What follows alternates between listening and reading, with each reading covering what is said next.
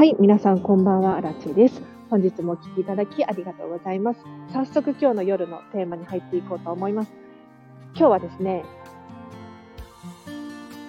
ミニマリスト的お金の手放し方というテーマで話をさせてください。というのもですね、前回、先日なんですけれど、お金の手放し方、手放すメリットについて話したところ、かなり反響が良くって、多分私のスタンド FM 史上、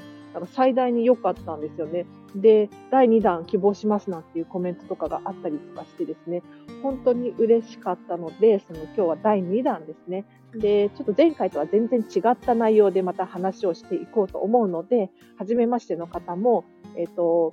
第1弾聞いたっていう方もですね、ぜひぜひ最後までお付き合いいただけるととっても嬉しいです。で、お金を手放すメリットってたくさんあるんですよね。で、私ですね、ミニマリストすぎて、最近お金も手放したいんですよね。というのもお金って管理するのは大変じゃないですか。で、持ってるたら持ってたで何か使いたくなったりしてで、使いたくなるっていうことは何か考えなきゃいけないので、めんどくさいんですよね。なので、お金ってそんなになくていいななんて、あんまりお金に興味ないんですけれど、今日はですね、お金を手放すメリット、こんなことがあるよっていう話をさせてください。で、まず、お金を手放すとですね、やる気になるんですよ。これすっごくおすすめです。で、これ一体どういうことなのか、ちょっとわかりづらいので説明させてください。えっとですね、日本人ってかつて、えっと、お正月になるとですね、お金をパンってこう使うっていう習慣というか風習があったんですね。で、これどうしてかっていうとですね、まあ、運が良くなるというか、なんかちょっと怪しげな感じなんですけれど、そうじゃなくてですね、えっ、と、お金をパンと使っちゃう。要するに、お金がない状況になるっていう。もう、強引に、強制的に自分の体を動かさせるっていうことにつながるんですよ。要するに、お金がなければ生きていけないですよね。なので、生きていくためにはお金を稼がなければならない。要するに、自分を、こう、背中を自分で押すイメージです。お金がないから働かなければならない。働きたいけどなんかダラダラしちゃう自分がいる。それだったらもうお金を手放しちゃう。そうすることによってもう強制的に強引に自分自身の背中を押すっていうことができるんですよ。はい。で、私もそうなんですけれど、結構将来が不安だったりとか、なんだろう、病気になったらどうしようだったりとかって思いますよね。ただ、これって、まあ、お金を持つ理由、最大の理由だなっていうふうに思っているんですけれど、逆に、これ逆の発想でお金を手放しちゃうと、もう病気になっていられないですよね。で、働かないといられないので、強制的にもう自分を追い込むというか、ことができるので、本当にね、逆転の発想で将来が不安だったり病気になったらどうしようっていうふうに思っている自分がいるのであれば逆にお金を手放してしまって自分が頑張るしかないとか何か、うん、事故を回避するような方法を編み出すなんていうことをですね積極的に考えせ考えせざるを得ない状況に追い込むこれがですねお金を手放すまず最初のメリットだなっていうふうに思います。はい。で、ここからはちょっとブラックアラチというか、黒アラチと白アラチがいるんですけれど、ちょっとかなり黒いので、なんだろう、嫌な気分になる方がいらっしゃるかもしれないんですけれど、もう、ここは、うん、それを理解した上で話をしていこうと思います。で、お金を手放すメリットというか、手放し方ですね。で、お金を使うとき、ただなんとなく使うとか、自分が欲しいがために使うっていうのも、まあ、全然 OK なんですけれど、私の場合ですね、結構寄付をしたりとか、なんだろうな、するんですね。で、まだ始めたばかりであれなんですけれど、投資をするなんていうこともしているんですよね。で、この時にお金を使う最大の効果的な方法っていうのがあってですね、それはピンチの人こそ困っている人こそ助ける。優先的に助ける。です。で、これかなり黒いんですけれど、なんていうのかな。例えばなんですが、まあ、砂漠で喉がカラッカラに乾いてる人に水を差し上げるのと、なんとなく喉が乾いてるっていう人に、こう、ペットボトルの水をあげるのでは、この、オンっていうのかな。かなり差があるんですよね。で、人っていただいた恩っていうのは返したくなるっていう心理が働くんですよ。これ偏方性の法則って言うんですけれど、何かを受け取ると何か返したくなるっていう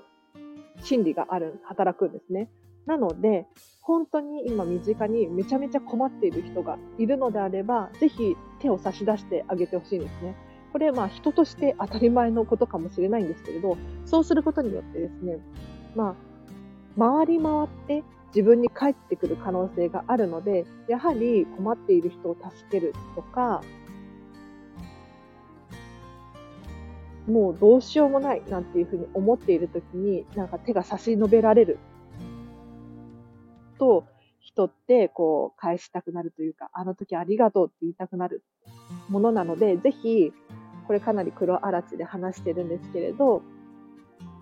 お金を使うときですね、で、自分のために使うっていうのもありなんですけれど、もし人のために使うっていう風になった時はですね、ぜひぜひこの、ちょっと、人として黒い部分ですかね、もう考えて使っていただくと、かなり自分にもメリットだし、もちろん、その、助けたっていうところで、えっ、と、相手にもかなりメリットがあるので、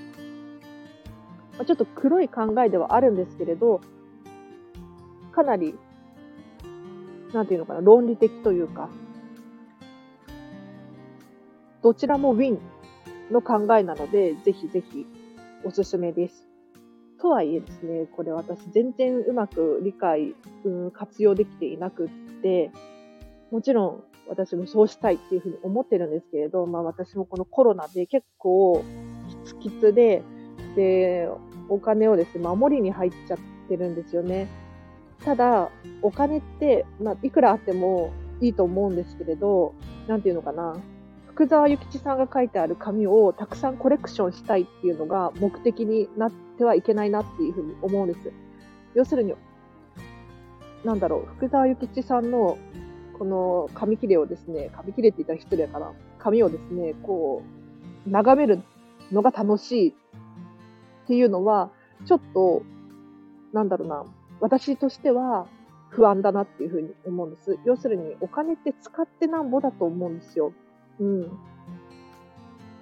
というのもお金って信用でしかないっていうふうに思っていて、要するにこの1万円札が1万円であるっていうのを私もそう思ってるし、相手もそう思ってる。日本国中がそう思っているから、その価値であるわけですよ。確かね、これベネズエラだったかななんか最近お金の信用度が下がってきていて、国のお金ですね。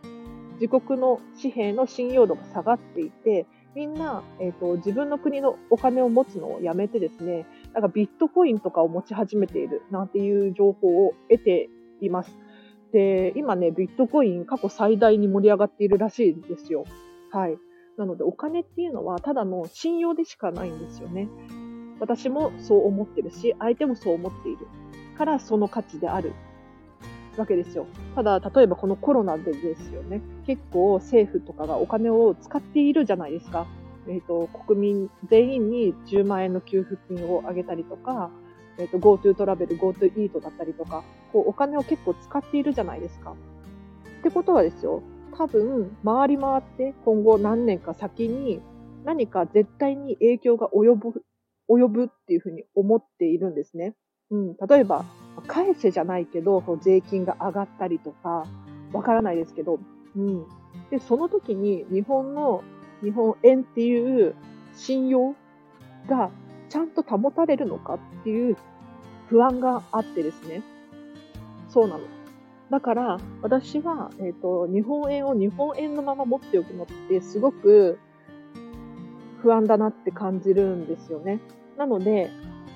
これ卵のなんとかって言うんですけれど、要するに1個のところに卵を全部入れて、1個のカゴにですね、卵を全部入れておくと、例えば10個入れておくと、カゴを1個落としたら全部割れちゃうじゃないですか。そうじゃなくて、たくさんのカゴに卵を分散して入れると、1個のカゴが落ちても、他は守られてるわけですよ。なので、お金もお金だったり仕事だったり、何でもそうなんですけれど、一個の、例えば日本円っていうふうにしておくと、日本にもし何かがあった時に、大変なことが起こるんですよ。仕事もそうですね。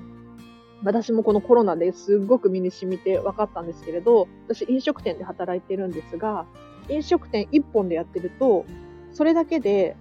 危険なんですよ。なので、例えば飲食店やりつつ、こんまり流片付けコンサルタントをやりつつだったらどうだと思います？これ結構安全度が高いというか、えっ、ー、と、要するに飲食店忙しい時は飲食店で安定的に収入を得る。で、もしこういうコロナみたいに冬とかインフルエンザが流行る時期は、こんまりメソッドで、こんまり流片付けコンサルタントとして安定的に収入を得る。みたいな風にバランスを取ることができれば、かなり安心して暮らせますよね。なので、お金もそうなんですけれど、こう守りに入っちゃうと逆に守れないというか、なので、投資だったり、日本円じゃないお金だったりとかにこう分散させて保持しておくことによって、要するにお金として置いとくんじゃなくて、お金を手放して何かにするっていう考えでいると、結構安心して暮らせるなと思うので、ぜひ分散させてみるっていうのもおすすめです。ということで、今日はですね、この辺りで終わりにしようかなと思います。どうですかねお金の手放し方について。ちょっと今日意外と短かったな。はい。もっと喋るなんか喋る内容あった方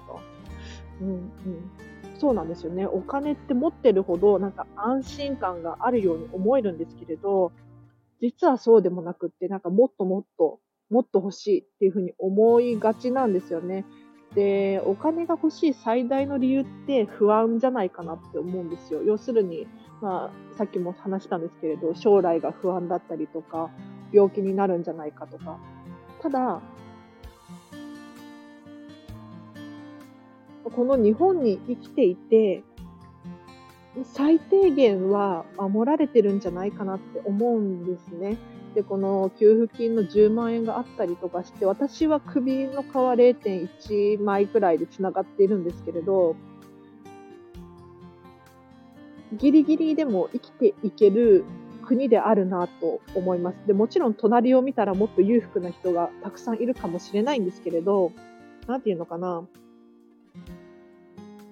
お金がないことによって頑張らざるを得ないというか、明日も頑張ろうっていうふうに思えるというか、お金があるとですね、逆に何に使おうかなっ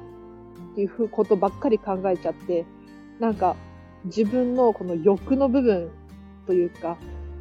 私のあくまで考えなんですけれど、っていうのが出てきちゃうなっていうふうに思うので、私はですね、ここ最近お金手放したいんですよね。なかなかできてないんですけど、はい。お金手放したいな。だからお金って恐ろしいものだと思うんですよね。うん。で、日本人ってあんまりちゃんとお金の教育を受けていないんですよ。で、お金を稼げば稼ぐほど、なんか銭ゲバじゃないけど、なんか悪いことしてるに決まってるとか、なんか悪いやつだみたいなイメージがある。うん。ただ、外国とかに行くとですね、ちゃんとお金の勉強っていうのがあるみたいなんですよ。私もちょっとよくわからないんですけれど、例えば投資だったりとか、そういうお勉強っていうのがあるみたいなんですね。で、日本の学校の教育で投資の勉強ってしないじゃないですか。でむしろ危ないよみたいな感じに教わると思うんですよね。ただ、世界を見てみると、このビットコインだったりとかが今すっごい盛り上がってるんですよ。ただ日本人って、えっ、ー、と、数年前に、その、一回ビットコインバブルみたいなのがあって、そこから弾けちゃって、もうビットコインは終わったものだっていうふうに思っていませんか？ただ、そうじゃなくって、ビットコインっていうのはどうやらもう、普通になりつつある。要するに、こういうコロナだったりとかが起こって、自国に不安を覚える人たちが増えているんですよね。自分の国だけのお金を持ってていいんだろうかっていうことですね。そうなってくるとビットコインってどこの国にいても使えるし、ネット上で簡単に、もう今オンライン化っていうのが非常に進んでいるので、かなり、えーと、ビットコインを買う人っていうのが増えているんですね。これも世界中で増えていることなんですよ。なので、うん。世界を見てみる。私も全然見れてなくて、これはただ聞いた情報なんですけど、あれなんですけれど、多分正しいと思うんですが、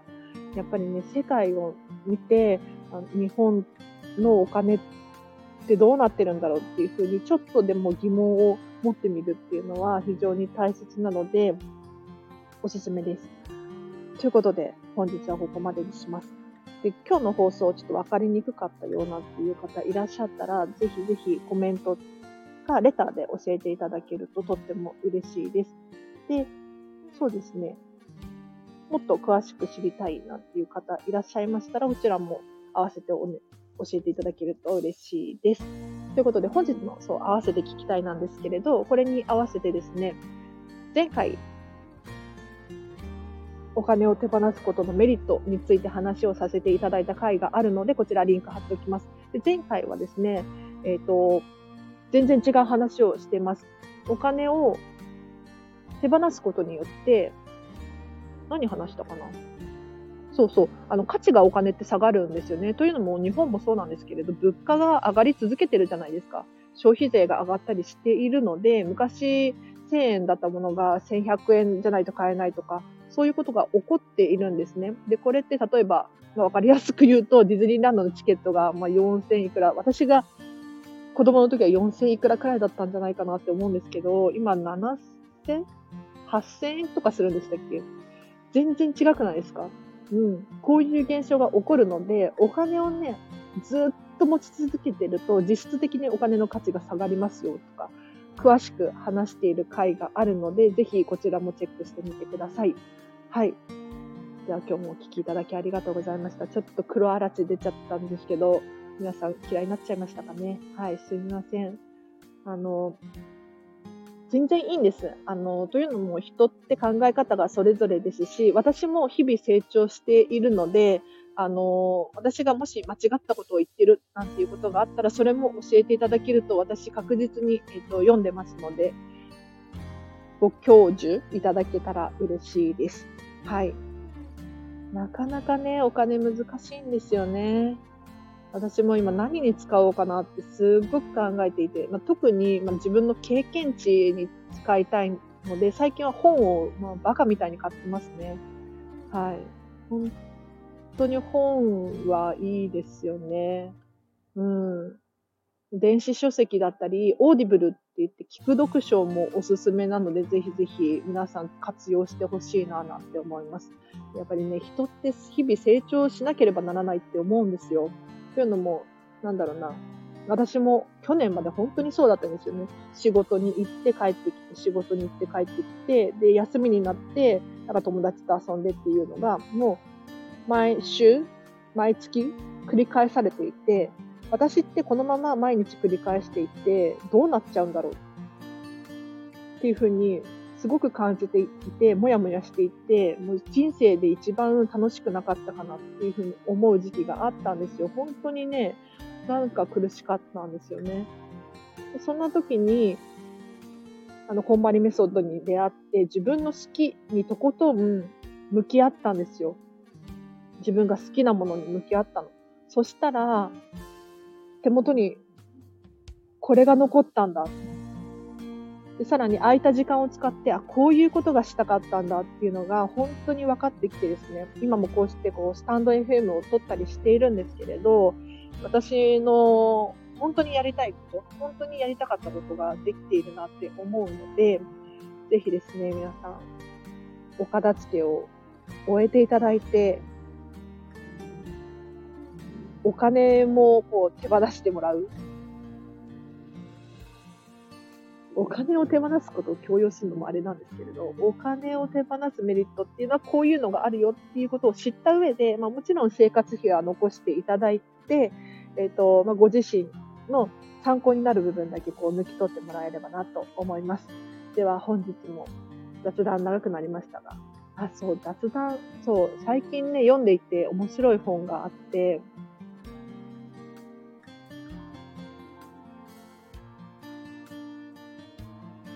モモ、ミハエル・エンデのモモが本当に面白かったです。はい。これは心の底からおすすめできます。これ、後でリンク貼っとこうかな。はい。何が面白いかっていうと、これかなり古い本なんですけれど、人間の心理ついてるなっていうふうに思って、まあ、ぜなんか、いつかも紹介したんですけれど、はい。なんかね、時間泥棒の話なんですよ。で、これお金にもね、似てるなっていうふうに思ったんですよね。なんか、今私たちもそうなんですけれど、なんかカツカツ生きてるなっていうふうに思って、お金だったり時間に結構縛られてるなっていうふうに思うんですね。そういうのも例えば時間で言うと、効率よく仕事をしなきゃいけないとか、なんだろう、睡眠時間は何時間でなければならないとか。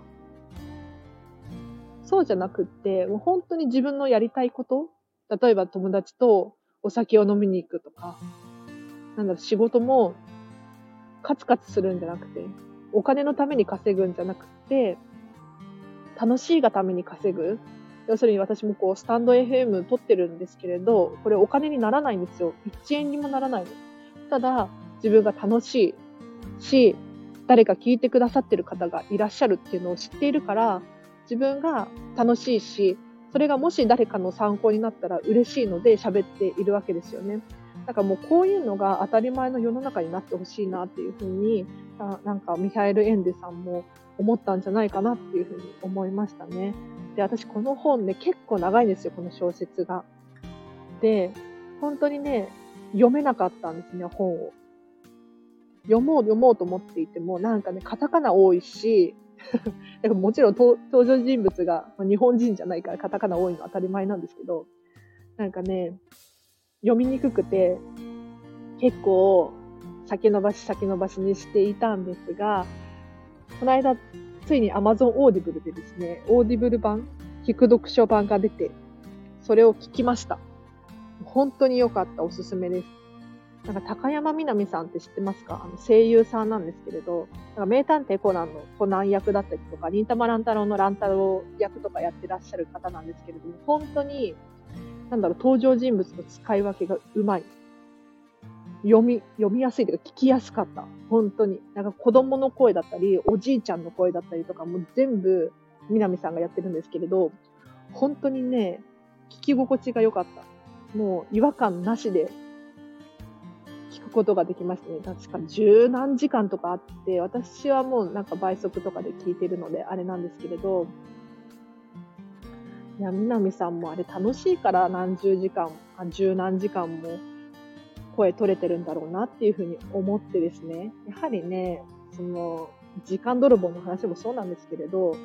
自分が楽しいのを優先でいいかなって。私もこのチャンネルでですね、こうお金の話をしたり、時間が増えるよっていう話をしたり、もっと効率よく